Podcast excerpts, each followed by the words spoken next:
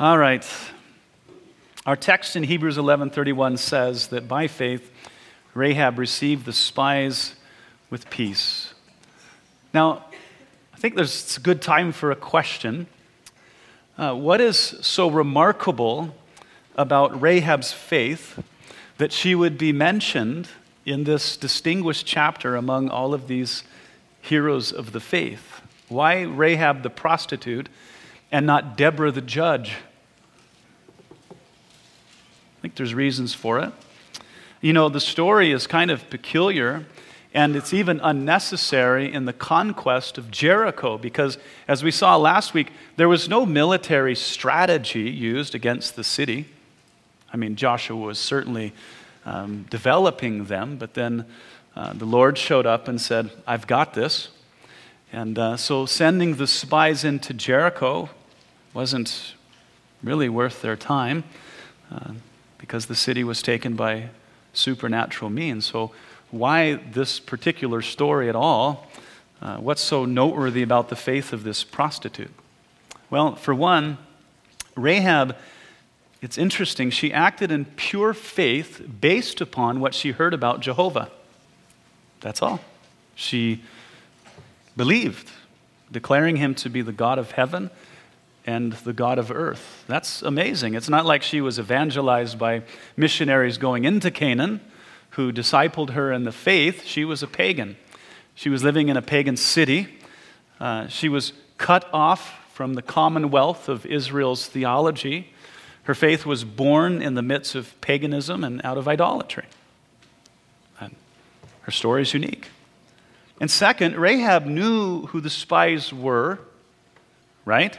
She knew who they were, uh, where they had come from, uh, what their intentions were. So when she did not report them, but rather received them, hid them, and helped them, helped them escape, she was risking her life. Yeah. Yeah, just because of what she had heard. Now, in the narrative, it was reported to the king that spies had come to Jericho Uh, from the children of Israel and entered the house of Rahab. And so the king, he sent a, a detachment of men, apparently, to her door, demanding that she bring them out. But Rahab, like the, as we saw with the midwives in Egypt, she hid the truth from the king, saying, I didn't know who the men were, which would exonerate her from treason. And she said that the men left just before the gates of the city were shut, when in fact she had hid them on her roof and then helped them escape the city that same night. So Rahab, she risked her life because of what she heard about Jehovah. That's, I think, pretty impressive. Yeah. Rahab hid the men and deceived the king because she believed in the God of Israel. She believed that God had given the land to the children of Israel. She believed it was. Um, She believed it. She was determined. She was determined to advance the Lord's cause, and that's a lot of loyalty for someone like her. So I think that's pretty noteworthy. It's amazing. She was prepared to die for what she came to believe in, and I believe that's why she's named among these other heroes of faith, rather than some other women. Okay. Uh, now there are some questions, of course, when it comes to her deception. So I want to address that briefly, be honest about the text. Now, I think from the king's perspective, the king of Jericho, Rahab was a treasonous liar. What do you think? Yeah, from his perspective, okay? But I think from the Holy Spirit's perspective, which transcends the king's perspective, is that Rahab was a believer in Jehovah, a protector of God's people, and a loyalist to the cause of God. Two very different perspectives, huh?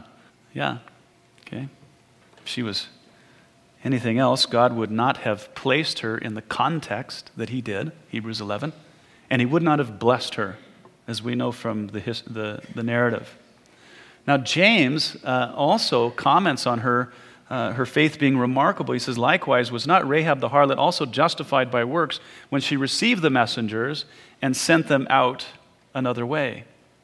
So James, looking at it from a little bit different angle, he's saying that her genuine faith was demonstrated, or it was proven by her actions, which at first glance seemed to be a bit shady. I think that's being honest about the text. But God, he both honors her faith and her actions by sparing her life and the lives of her family members. And there's much more to this, as we'll see later. So from this passage and others like it, I believe uh, that Christians can righteously deceive wicked rulers, especially when it comes to the peril of life or advancing the gospel under certain circumstances. And I realize that some of that's controversial. Um, I guess that's just the way some of it goes. And, and I realize how much fun we could have uh, this morning wrestling with all these concepts, uh, but we'll have to kind of let it lie. Um, you can listen uh, to uh, the teaching from Hebrews eleven twenty-three. There's a little bit more there. Um, I've addressed it in the past, but it was a long time ago, and I can't remember uh, what passage of Scripture I had um, used as a platform for it. Um, you could always ask Gabe to spend the next two days looking for it in the archives. Uh, But I guess I would ask you one thing from you is don't go around telling people that Pastor Ben says that we can lie whenever we want to. Um, I will throw you out of the church for that. uh, we need to be careful to define uh, not just these boundaries, but all boundaries uh, by, what, by what we see honored by God in the Scriptures. It's not for us to decide. Uh, so anyway, uh, if you have questions, you can come talk to me about it. Others have. And uh, if we disagree, that's I won't throw you out for that. How's that? We'll, we'll keep you for just disagreeing. Uh, it is kind of funny, though, how some people get, especially you libertarians, uh, when you're like, you mean there's justifiable reasons to rebel? All right. So, easy, tiger. The Scriptures always have to be the final authority on this. Look again at Hebrews eleven thirty-one. By faith, the harlot Rahab did not perish with those who did not believe when she had received the spies with peace. So no matter how you look at this, Rahab committed treason by receiving, hiding, and helping the spies. She aided and abetted foreigners that were seeking the overflow of the nation. But what she did, she did by faith, and because of what, because of that, she was spared by God. In fact, as the narrative informs us, this is interesting, Rahab lived on the city wall itself. Did you guys pick that up? Well, there's some implications that are drawn from that because remember, the walls came down. It's interesting. Okay. She let the spies down the rope out of her window that was on the wall, and it's from that window that she hung that scarlet cord so they could identify where she lived. So apparently, as the seventh day after they marched around the city for all that time, and shouted the walls down, all of it collapsed around the city except where her house was. That's crazy. You know, that that is a miracle within a miracle, right? Yeah, that's a miracle within a miracle. The Israelites could bring the walls down, but they couldn't bring her house down, no matter how hard they shouted, okay? So God's protection was upon her because of her faith, and then God performed this miracle. So her house was left standing. I wish we could see a photograph. After all the dust settled, and there was just this small portion. And um, very cool. God was in control of exactly how much of that city wall came down and when it came down. That's good stuff. But Rahab wasn't just spared from God's judgment. We're told that she was then incorporated into the nation of Israel. And then she married a man named Salmon, who was from the tribe of Judah. Well, that's nice, but there's more. Salmon, by Salmon, Rahab gave birth to guess who? Boaz, who then married Ruth. And Boaz and Ruth had a son named Obed. And Obed gave birth to, well, his wife, gave birth to Jesse. Who's Jesse? The father of King David. Okay. And in his lineage is the Son of God, as Paul says, born according to the flesh. And then in Matthew chapter one, verse five, the Holy Spirit does not, she, he does not hide Rahab's place in Jesus' lineage. I think that is fascinating. Yeah. In fact, four of the women are mentioned in Jesus' genealogy. Uh, some of them very interesting women.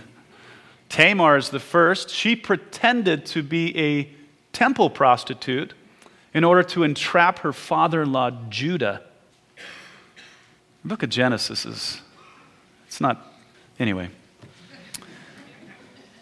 Rahab was the second woman, and she was a professional prostitute. Bathsheba is alluded to, but her name is not given. Okay, she was certainly no angel, bathing on the roof in view of the palace. Of course, that does not exonerate David either. Mary is the fourth, and she's the only virtuous woman named among them. Yeah. My point is this. God receives everyone who trusts in him, and he does not hide their relationship to him or to his son, as we see in the genealogy of Jesus. So Rahab, in spite of her ungodly past, was of no embarrassment to Jesus and the Father. None. According to Hebrews eleven sixteen, God is not ashamed to be the God of any believer. He's not ashamed. And in Hebrews two eleven, regardless of what any believer has done, Jesus is not ashamed to call them his brothers and sisters. I think that's insightful. And Paul is a primary example of all this. Paul said that Christ used him as a pattern to demonstrate that if God would accept Paul by faith, he would accept anybody. Paul said it like this. He said, "This is a faithful saying and worthy of all acceptance, that Christ Jesus came into the world to save sinners, of whom I am chief. However, for this reason I obtained mercy, that in me first Jesus Christ might show all long-suffering as a pattern to those who are going to believe on him for everlasting life." First Timothy one sixteen. So uh, perhaps you don't know what Paul did that makes him the chief of sinners. Now, I realize some people, they believe that Paul was using hyperbole. I'm not so certain. Uh, you see, because of Paul's knowledge, Uh, he was held to a higher standard than other sinners, a much higher standard. Paul was an Old Testament scholar. He, he knew the Old Testament scriptures, their prophecies, and therefore he should have recognized Jesus as the Messiah. He should have. But instead he hated Jesus, and he hated Jesus' people. And then in his religious zeal, Paul says, "I became a madman," okay? And he went about having Christians imprisoned. Some were tortured until they blasphemed the name of Christ. And Paul even had some Christians illegally, secretly executed. Wow. So Paul wasn't some pagan religious figure trying to defend his god or his goddess. He was a student of the Word of God who did not recognize the Son of God, even though he had made Jesus plain to Israel, both from the Old Testament prophecies, from his life, his teaching, his miracles, his death, his resurrection. There was no excuse for Paul, right? And Jesus said, of all Israel, there's no excuse for you. You should have been ready for my arrival, okay? So for Paul to have the scriptures and do what he did to God's people, it's sickening. There's no excuse for it. So Paul was the worst of sinners. I'm not sure there's any hyperbole in that, okay? So it doesn't matter what you've done. It doesn't matter what you've done. If God would accept Paul through faith, he'll accept anyone through faith. I'm not afraid to say that. Okay, not at all. If you come to Christ, understand that he died for your sins when he was nailed to the cross, and that for your full forgiveness and justification, God raised him from the dead. If you trust him for that, he has received you. Plain and simple. Plain and simple. I mean, why wouldn't he receive you? He received Abraham, who was a half-obedient coward, who God later called his friend and made Abraham the father of faith. That's pretty sweet. God received Moses, who was a murderer, who God later made him the meekest man to ever live, and he made him the mediator of his holy law. Yeah. God exalted David to the throne of Israel, knowing in advance that he would commit adultery and murder Uriah. Later, God had his own son named after David, Jesus, the son of David. And then later, Jesus called David the great king. That's amazing. Why wouldn't God accept you if you came to him by faith, just as Rahab did? So you've screwed up. You've dishonored the God that gave you life. God is not surprised. You know, Romans five says that when we were at our worst, God gave us his best by sending his son to pay our penalty with his blood. When you were at your worst, God gave you his best, his son. While we were yet sinners, Christ died for the ungodly. He didn't die for righteous people. There, there were none. There was just us. Okay? Just us. And so maybe you fornicated. Possibly, but probably not as much as Rahab. Is that fair to say? I think so. And God received her into his family. Don't miss that part. He received her into his family, and then he reported it to the whole world. Matthew chapter one, verse five. I think that's sweet. So you're a drunkard, an addict. It only has to be true, as it was for Rahab, that you by faith trusted in the Son of God, who suffered for your sins so that you might live. Yeah. So you're a whatever. And whatever you are, you're no one special. Not in this crowd. Okay? Not here. You don't stand out. And you know, the truth is we don't care what you are or what you've done. We care that you repent and trust in the Son of God. And if you do that, we won't be ashamed to call you family. Amen. We won't be ashamed. So it doesn't matter what you've done. And neither does it matter what's been done to you. It doesn't matter. You know, other people have guilt for what they've done or what they're doing, but you, you might feel shame for the things that have been done to you, as it was probably done to Rahab in a society such as hers. And it's important to know this. Jesus was well acquainted with shame for your sake, for you. You know, they took the purest man who ever lived, the only innocent man that has ever lived, and they falsely accused him, they mocked him, they beat him, they scourged him, and then they stripped him completely naked and nailed him to the cross for all to see. They, they openly and they intentionally put him to shame right in front of his mother. Now, I know that you've seen the, the pictures of Jesus on the cross wearing a loincloth. Um, that is for P G thirteen viewers. Uh, the Romans had no concern for anything like that. The reality is Jesus was tortured to the edge of death, and he was hung on a cross completely naked in order to humiliate him. And Jesus subjected himself to that for you, for you. Jesus knew shame. There's an interesting passage in Isaiah fifty-three that tells us that Jesus didn't just bear our sins at Calvary, he bore our griefs and our sorrows. He took our shame and he carried it to the cross. It's very interesting. And you know, the author of Hebrews says that Jesus, he despised the shame, as everybody does, and then he endured the cross, and it says he did all that because there was joy beyond it. There was joy beyond the cross. The joy was certainly his reunion that he would have with his Father, and it was the reconciliation of all who would trust in him. That's the joy beyond the cross. Okay? He came to fulfill his Father's will. When he was done, he went back to his Father, and then he began to redeem those who believed. Yeah. So Jesus didn't just die for what you've done. He died for what's been done to you. He suffered in your place. He carried your shame so that through faith he could receive you. So that like Rahab, you might believe and be spared. Okay. Believe and be spared. Now, there were certainly other harlots in Jericho. Don't you think that's safe to say? A society like that. There were other prostitutes in Jericho, but Rahab put her faith in the one true God and she was saved. So God will have mercy on everyone who believes. Now, I don't know how many times it needs to be said to people. Uh, apparently, frequently. Uh, Paul repeated it to the churches. He said it as often as he could. That if you will turn away from sin, no matter what it is, and trust in Christ, God's going to forgive you and receive you into his family, just like Rahab, a harlot, a prostitute.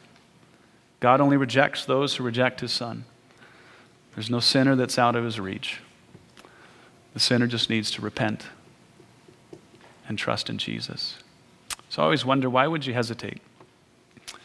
The God of heaven, the God who gave you life, the God who sent his Son into this world to pay a debt you couldn't pay, purely for your sake, so that he could receive you to himself. Why would you not repent and turn to him? Enjoy eternal life. Enjoy freedom. So I, Jesus is too good to beg, but he created you to know him. So That's what I have from the story of Rahab. Um, so why don't you stand and we'll pray.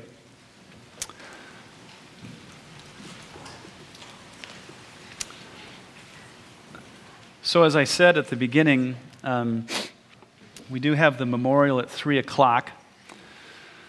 If you, if some of you would please come a half hour, forty minutes early, um, help us set up and make things nice and beautiful for Jeannie and the family, that would be very sweet. And then if some of you could stay afterward and help us clean up, that would be nice too. Yes, ma'am? We're actually going to set up like right after church. Oh, we want to do it right after church? Okay. Okay, let me get a, a bead on all the young guys that are stout. Perfect. All right. Okay, I'll stand at the door and make sure they don't leave. Yeah, so if you could, we're going to do it right after service uh, to set up. So if you do that, that'd be very sweet. And again, I encourage you to come and uh, be a part of it. So I have to mention, I'm going to mention it in the memorial, but last week when I had said that I was confident that Milti was with the Lord, you guys started to applaud. I have never seen that before. I didn't even know how to act. But I thought later, I thought, how appropriate. So let's pray.